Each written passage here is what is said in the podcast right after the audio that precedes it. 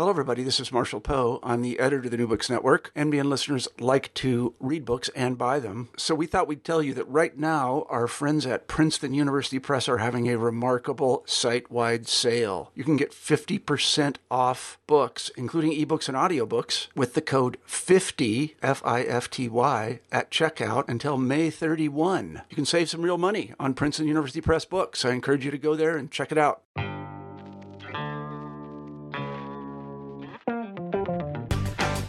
So, welcome to New Books in Critical Theory, which is a podcast that's part of the New Books Network. On this episode, I'm talking to Dr. Sam Friedman and Daniel Laurison, who are uh, an associate professor of sociology at the LSE in London and an assistant professor of sociology at Swarthmore College, uh, which is in near Philadelphia or near Philadelphia, yeah, in in the US. And they've written this uh, amazing and, and, really kind of important book called "The Class Ceiling: Why It Pays to Be Privileged." Um, now, normally I'd ask you to start with, I guess, a kind of like technical, you know, set of, uh, of questions, you know, maybe kind of lay out the book's argument. But actually, I'd quite like you to just tell me a story to give the listeners a sense of what the book is about. And that story is, is the story of this guy, Mark, that opens the book. Yeah, I mean, I think Mark um, has really stood out to us as, um, I suppose, a, a, an individual case um, that really symbolised a lot of the overarching drivers of the class ceiling that came out of um, the fieldwork as a whole. Mark was a senior uh, commissioner at 6TV, one of the largest um, television channels in the UK. It's obviously a pseudonym. Mark was from a, um, a very privileged background. His parents were both successful professionals. Uh, he was educated at one of the country's top private schools, um, went on to Oxford, and he really had one of the most coveted jobs in in the UK television industry. Um, and he did, enjoyed this really quite smooth um, and um, rapid progression through television's ranks. Um, what was interesting when we came to speak to him um, was his sort of acknowledgement um, that that success um, had been contingent on sort of starting the race, as he put it, uh, with a series of advantages. Um, for a start, he talked about the fact that he did have lots of objective merits, um, but that his merits had had a chance to shine. They'd had a, a platform. Um, much of this, he, he, he, told us straight away, was sort of directly supplied by his parents. Um, his father had sort of helped him to get into television through contacts. Um, but more than that, they had provided this sort of quite powerful um, economic safety net, this sort of um, financial insulation um, that had tided him, tided him over for uh, many years when he was sort of jockeying around for a permanent contract in the television industry. And in that way, he sort of very much symbolized this wider theme of, of the bank of mum and dad, um, which came across across our, our, our, professions, but I think particularly in the culture and creative industries, um, as this sort of way in which um, people from privileged backgrounds have a whole set of advantages that sort of flow from um, this sense of um, security that they have from their backgrounds, um, from from from um, their, their, their, parents' financial resources. I mean, it, it, strikes me there's loads of things to unpack there in Mark's story, but maybe the two big things are this idea about, as you, you say, the kind of starting the race ahead of everybody else. Yeah. And this metaphor is, you know, I think kind of captured in this idea of social mobility about, you know, certain people starting somewhere mm. and ending up somewhere else, other people starting somewhere and ending up actually quite close to where they've started. Mm. Um, so it'd be useful to hear a bit more about the idea of social mobility on the one hand, but also you've mentioned this kind of set of resources or advantages, capitals, um, you know, which is one of the kind of technical terms that covers economic, social, cultural um, resources or capitals, and to hear about how they play out in terms of social mobility.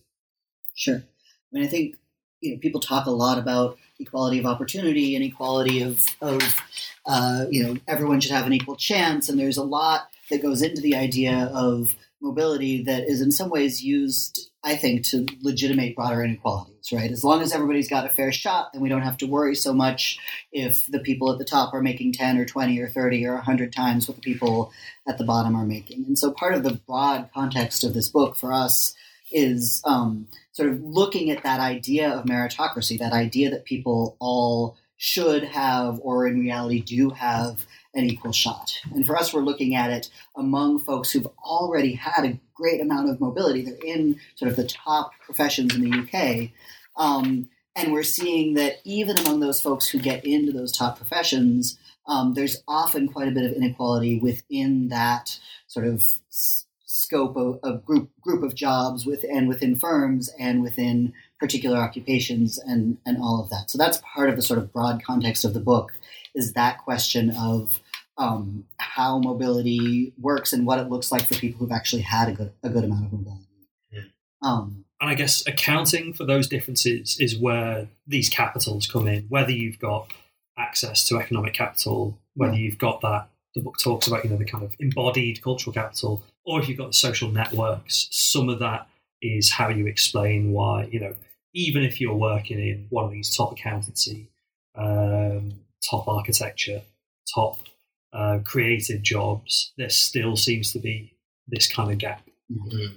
Yeah, and I mean, I think you know, you touched on the idea of uh, of cultural capital, and again, just to come back to Mark, I think you you see this strong sense in in his narrative about um, his reflections on his trajectory being facilitated by this sense of being able to, and these are his words, fit in with the telly tribe.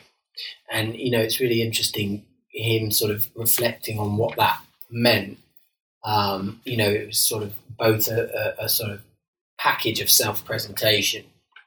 Um, you know, being able to articulate in a certain kind of a way, being able to dress in a particular way. You know, we had lots of entertaining conversations with him and others in television about, you know, what's the right kind of trainers to wear in television.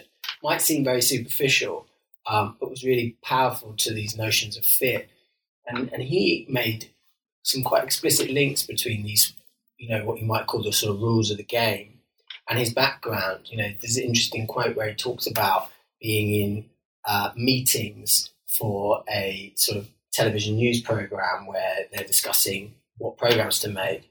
And he's basically saying, you know, the atmosphere in there, the feel of it, um, reminded him or was exactly the same as the common rooms at his private school or the college common rooms at, at Oxford. Um, because, you know, it might seem like you're discussing what's the best program to make, but actually the axis on which people are making decisions about how good you are um, in that context is, you know, he's saying it's about how funny you can be in that setting. And I think, you know, there were these sort of elements, these what we call behavioral codes in the book, I think very much reflect um, ideas of um, what people have done these types of job in the past and how their ideas about the right way to work um, have become sort of embedded, even institutionalized over time. And I suppose what we try to link that to is these ideas of of, uh, uh, uh, of sort of embodied cultural capital. That these are elements of fairly arbitrary notions um, that are of, of, of sort of um, behaviors and tastes and etiquette that are rooted in most of those cases in sort of privileged upbringings. I mean, what, what's interesting is the way that that plays out in who gets jobs, you know, who gets access, who gets in. And I guess that's something that, you know, maybe we might kind of like know in everyday life, you know, uh, it might be controversial in, in some quarters, but it also plays out in terms of money. And one of the kind of most, you know, sort of stark and maybe most important ideas in the book is this idea of a, a pay gap based on social class.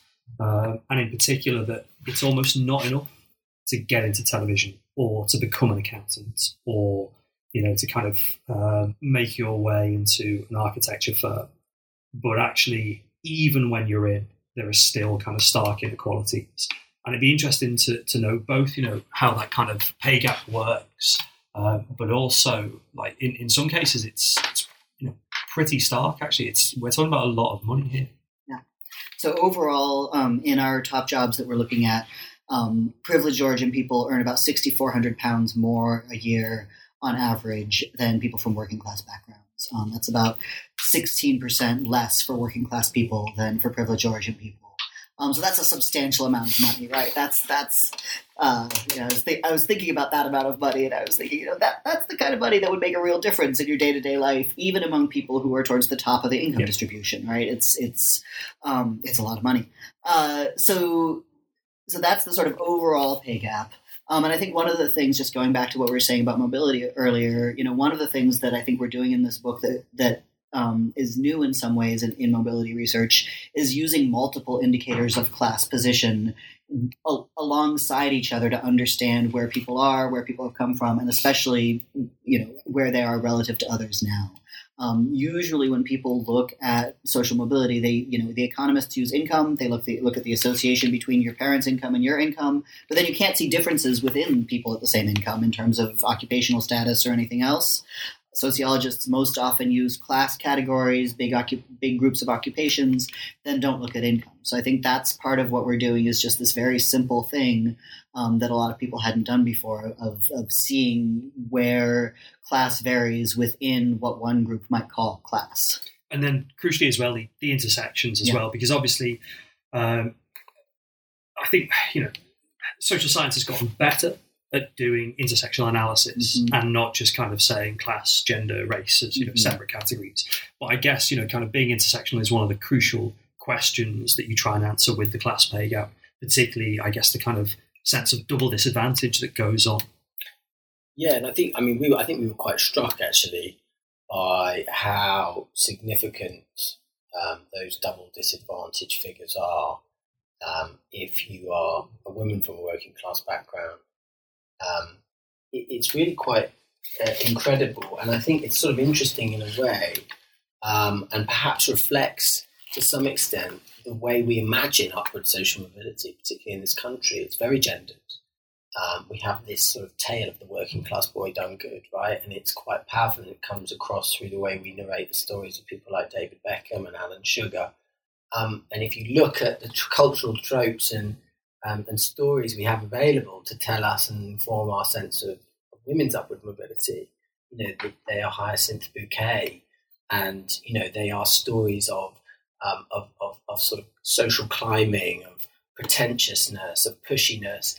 Um, and I think there is an interesting element to which this is fundamentally, I think, an intersectional story. And I think the innovation for us, and, and, and I think we're right in saying we're the first to be able to quantitatively look um, at those intersections between class origin and gender and ethnicity in, um, in people's pay.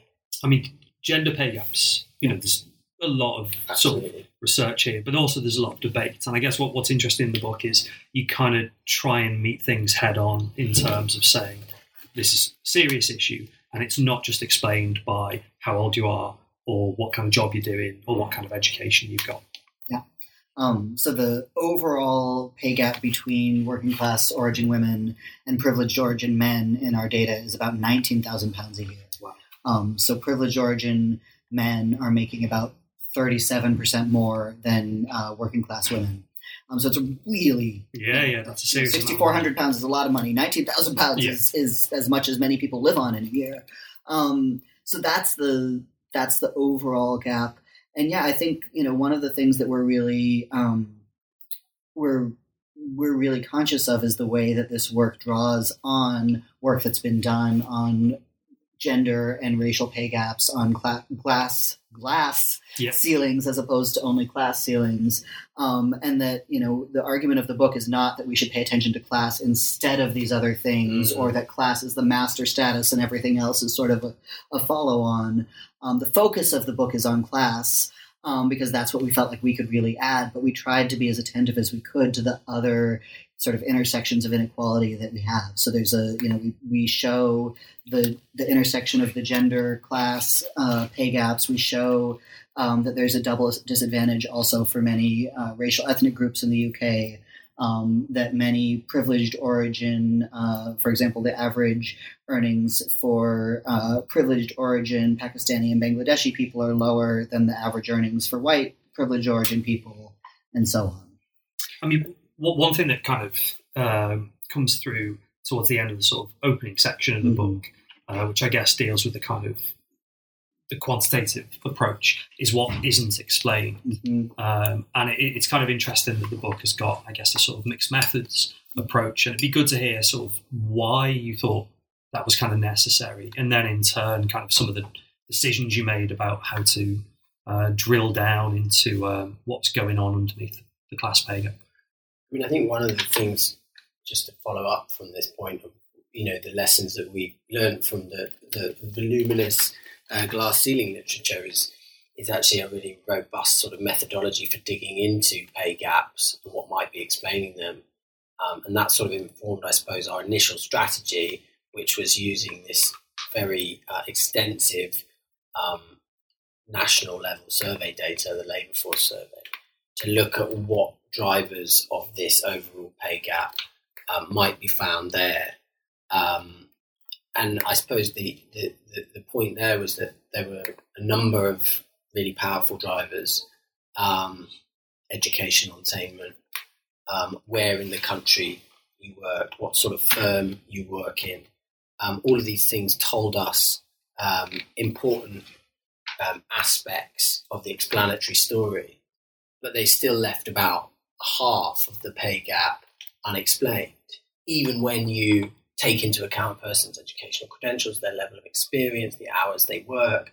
The particular um, job they're working in, the, you know, the size of the firm, all of that. Yeah, you still see this significant pay gap. So I think that was really the the the the starting point then for shifting the focus and saying, well, this to some extent is how far large scale quantitative data can take us. What we need to do now is um, is find a different sort of lens, um, a, a more qualitative lens, um, but also one that allows us to dig into what's going on inside individual organisations. So we went behind the closed doors of a number of elite employers, uh, uh, television broadcasters. We talked about uh, an architecture practice, multinational accountancy firm. We also looked at self-employed actors, and we did about 175 interviews across those um, case studies. Um, and I suppose they revealed a, a, a, um, a, number of things, really. I think in some ways, the, an important starting point was this idea that it's not about the class pay gap's not about equal pay for equal work. It's about what you might call sorting. The people from working class backgrounds are sorting horizontally into less prestigious and less high paying departments within organizations, and also clearly vertically, there's this ceiling effect where they're not reaching the top positions. I mean, the, the question that flows really naturally from that, which I guess is the entire rest of the book, is why, like, why there is this this class ceiling, and maybe we'll pick up on on a couple of kind of key ideas. One, you know, really sort of obvious thing is this kind of um, you alluded to at the start, this idea about the kind of the bank of mum and dad, and in some ways, this goes against, I guess, the kind of where the economists are in terms of explaining uh, occupational trajectories through human capital. Um, and you kind of, I guess, have a sort of sociological uh, account for that. So it'd be interesting to kind of unpack that bank of mum and dad idea. Yeah. I mean, I think you know the basic idea is that there's a lot of points in career trajectories, even beyond the moment when people have finished university. If they've gone to university is another question. Um, when you know you're figuring out what you're going to do next, and financial concerns matter, right? Um, lots of types of careers you need to have an internship, often unpaid or very low paid. Um, and if you've got financial support from your parents, that's way more possible than if you don't. Um, and there's also a lot of firms, especially in the sort of cultural and creative sectors, but but not only there, where a lot of the work is going to be contingent. It's going to be contract based, and you can't rely on having a paycheck every single week. And if you can't rely on having a paycheck every week, you can't pay rent on a flat. You can't, you know, live your life. And so a lot of the working class people that we talked with who wanted to be in some of these, you know, who wanted to be in television or who were trying to make their way in, act- in acting were being sorted out because they couldn't manage that financial uncertainty. They did it for a while and then decided to move into a more stable part of the field where um, where they would know that they'd have that paycheck every week. Yeah, I mean, it, like one of the things I, I particularly like about the book is the sense that it has lessons way beyond Britain, Yeah. and there are obviously kind of you know specific things about Britain's economic geography, uh, not just in terms of its uh, cultural industries, but also in terms of the City of London as a kind of key site for professional service firms and architecture and stuff. But you know, you can draw immediate parallels with LA and New York and the States. And, Absolutely. you know, like just the relentless cost of living in these places Yeah. almost makes it kind of rational not to get involved in those jobs because, yeah, you'll be homeless if you try. So, I mean, the, there's not just the kind of economic explanation, though obviously. Mm. And I guess one of the kind of key things that the book does is try to highlight, um, again, things that I guess people are sort of aware of, but then the book crystallizes it. So, one thing we, we might talk through is this idea about kind of social networks, Mm. but also having particular people at the top who are willing to kind of like almost take you on as a project. Yeah, I mean, I think often um, we think of the power of networks through this sort of slightly fleeting, sometimes even sort of shallow caricature of the arch networker. Um, and I think, you know, those sorts of weak ties are, are clearly important to, to career trajectories, and they were important in the in the narratives of our respondents. But interestingly, when you talk to people who'd got to the very top across these case studies, invariably when they talked about what was really central in, in their stories of, of, of upward mobility, it was very often a small handful of very close contacts, not fleeting contacts, but actually ties that we sort of characterize, even if they themselves didn't, um, through this idea of sponsorship. I think the key thing about this idea of sponsorship is that it's often taking place sort of beneath formal mechanisms. Okay, this is people who are reaching out and really advocating um, behind the scenes for their protege, for the person they want to bring through. And I mean, in accountancy, they, they literally have this phrase, bringing through the next generation of partners. It's, it's really quite powerful. Um, and I suppose the sociological point on this idea of sponsorship is that although often these people would premise their discussions about these contacts as about you know, this was about talent. They, they spotted my talent or I spotted their talent, depending on it was the sponsor or the sponsee. But when we sort of went back to the genesis of those relationships in the interviews, what was interesting was it was very rarely based on work performance or work, you know, activity where the connection had started. The, the aff- affective energy had been formed usually through a sort of cultural connection, a sense of cultural commonality, um, shared taste, shared humour, um, and I suppose what we argue is that therefore they, these sort of sponsor relationships are sort of homophilous, right? It's like attracting like. But when you see, as we do, that those at the top are disproportionately from privileged backgrounds, that like attracting like is reproducing the class ceiling. Yeah, like it's really interesting the kind of sense of like a cultural fit and who fits in. In some ways, you know, that might be a totally reasonable thing that would occur in organisations and labour markets. That you know, you've got to work with people that you get on with. You know, we've all got jobs to do, that kind of stuff. But actually, because of the structure of um, these jobs and who is doing them already, you end up with really unequal um, social outcomes, and particularly that idea about kind of you know the sort of the right fit. Um, and again, you know, maybe if we've done economic, social, this would be our cultural capital uh, kind of explanation. Could, could you tell me a bit? Maybe I mean, the, the thing that really comes through in the book is is telly and that kind of sense of like fitting in with television. There's been a lot of you know long-standing sort of history of sociology that's dealt with like how you fit into a firm, and you know, if we're thinking about um, glass ceilings and gender, there are questions about why it is that you know sexism in firm occurs. But in television, it wasn't to do with like pinstripe suits and you know kind of like displaying competence, like playing golf and this kind of stuff. It was like about you know how much of a hipster are you, and it'd be interesting to hear that like that very different version of cultural capital, but still the need to fit in. Yeah, I mean, I think I think that you know what was interesting is you often you got this initial conversation with people in TV, which was that you know they had chosen that career precisely because it didn't have those formal expectations. You know, it didn't have you know the corporate polish that we describe as the sort of behavioural norm or code in, in accountancy. Instead, you know, many of them had been attracted to TV on this idea that it was sort of open, um, and that was you know that was sort of there was a sort of informality to the culture and to the codes of behaviour. What was interesting over time was seeing that that, that informality, which we actually call studied informality ultimately, um, is actually an incredibly sort of subtle and intricate um, uh, way of being. Um, and you know, I mentioned a bit of it in relation to Mark before, but it, you know, there were these components that were actually quite opaque around, you know, when do you um, swear in meetings? Who knows when to put their feet up? Um, um, how do you know when to um, kiss rather than handshake your colleague? These sort of things, what we were finding from most of our sort of upwardly socially mobile respondents is that these codes were um, incredibly difficult to navigate and invariably left them with this sense that they that everyone else seems to know each other. There's a sense of familiarity that I feel shut out of. They, I know they don't actually know each other, but there's a sense of ease and familiarity that they have that comes from this instinctive understanding of how to operate in this. And if you don't, I think it, it, it was act, it acted as a very profound barrier. I think there's an analogy to be made um, to national mobility, right?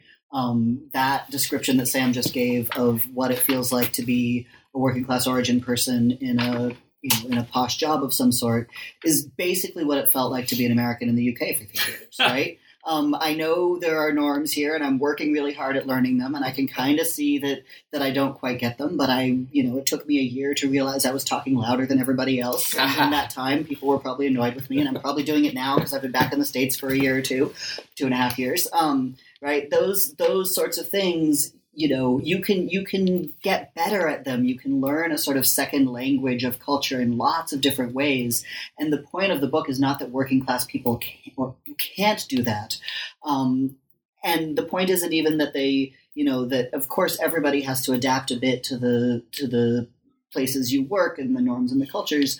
Um, but the the dominant culture at these workplaces is so far from what people are used to that it's it's for many people feels like a constant sense of being just a little bit of an immigrant or a little bit foreign. Um, those aren't the words that they necessarily use but i think there's a real there's a real parallel and that's work. Um, and it's work that um, you know that takes takes a toll and that makes it harder for other people to make sense of you. And i think just to piggyback that the key thing in a way around class ceiling is, is that frequently those things are misread as merit. Yeah. So gatekeepers see your ability to navigate that as a sign that you're the right type of person. Whereas the point that I think Daniel brings up quite nicely when you think about it in this sort of fairly banal way of, you know, US UK cultural difference is that it's fairly arbitrary, right? I mean, the, you know, how loudly you speak is clearly something that's so fundamentally situational and contextual. Um, but it, you know, these things really mattered in the workplace in terms of notions of who, who was appropriate to progress and promote. And I guess it's particularly depressing in the context of those occupations that I guess orientate themselves to being open, being meritocratic, exactly. being about talent. And you know, it, in some ways, we might expect um, you know there being a particular sets of appropriate behaviour to be an accountant or to be providing professional services to you know a bank or a legal firm or something like that. But in particularly media occupations that almost try and say we're the opposite of that. Be who you want to be. Bring your whole self to work. These yeah. sorts of statements. But yeah. just so long as that self has been to public school, has got an Oxford education, and yeah, you know, kind of knows how to be enough of a hipster but not too much. Exactly. Yeah.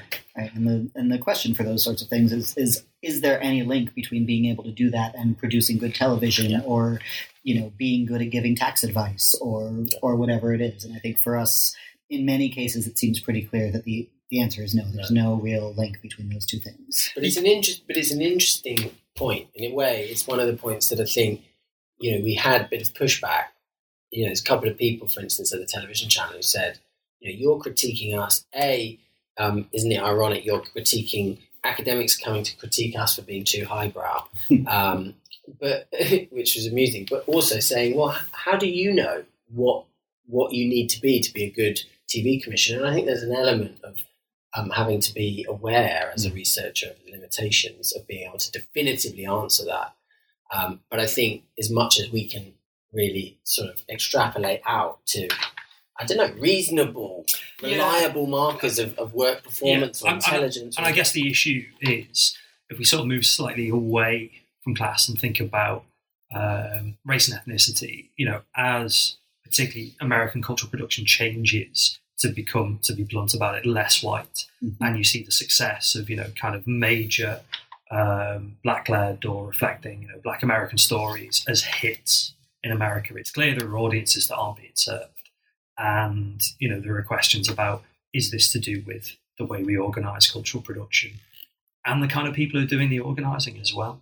Absolutely, and that that's why I think you know one of the, one of the reasons why in the book we focus on cultural occupations because I think they have this outsized impact on the way society sees itself. I mean, I suppose there's kind of like um, a bigger question here, which the book gets the grips with at the end, um, and you've got a kind of, I guess, advice for people who you know are kind of practically trying to change things. But is this question about is social mobility a good thing overall? I mean, is it something where we should be saying actually, you know, it's not enough to say we'd like more working class women uh, to be working in professional services, for example. There are clearly huge rewards in these occupations. Uh, you know, you can have a great lifestyle, you get social status. Or maybe we should be saying, actually, you know, we need something more profound to happen, which means that these occupations aren't at the top of the hierarchy, aren't giving these rewards, and maybe things are kind of equalized in, in a different way that doesn't require mobility. I mean, I think you know, there we have suggestions in the book, and I think there are things that ought to happen to e- to make access to high-paying jobs and access to the top of the various professional jobs we talk about more equal. But I think broadly, as long as there's really wide inequality in the first place, you're never going to have equal access to, to anything, right? There's too many different barriers that get put into place in in the way of poor and working class people um, in terms of education, in terms of you know every step of the of the way to careers. You're always going to have an overrepresentation of people from privileged backgrounds in the most desirable, highest paying, most prestigious jobs. Um, and there's not you know there's there's lots that can be done at the individual and organizational level to make that somewhat better. But the broader problem, I think, is really inequality. And I think just to quickly piggyback on that, I think you know one of the things I see as the pet project of this book in the way it's written, which I suppose we're hoping is going to have um, you know impact beyond um, the academy, is I suppose we're trying to um, in some ways sort of dismantle very widely held beliefs and um, certainties in the functioning of Britain's meritocracy. Um, and, and think, the rest of the world. I mean, And, yeah, all of this really essentially applies in the U.S. and other places as well. Yeah, and I, I, and I think that by doing that in a way that is fairly, hopefully, empirically robust, once you can dislodge that idea, I think perhaps some of the wider questions about inequality might be more possible to have. And so I'm sure for some people, we are, they would see this as continuing the fetishization of the top or of social mobility more generally. Um, we would accept that critique, but I think more generally we would see this as having um, as being one part of the way you would um, address this over time um, in terms of in terms of getting inequality um, on the agenda as well as notions of fluidity and openness. I mean, you, you kind of gestured to that as sort of, you know, the project underlying, you know, the uh, the book, and then you know you mentioned this kind of broader sort of focus, and is that the kind of thing that you're both interested in in next in terms of kind of future projects? I mean, obviously you're back in the states now, you know. Uh, I'm sure there isn't the kind of same obsession with Britain's weird class structure over there that you know dominates kind of much uh, discussion in British life. Um, and are there kind of future book projects uh, that you've got sort of in the air?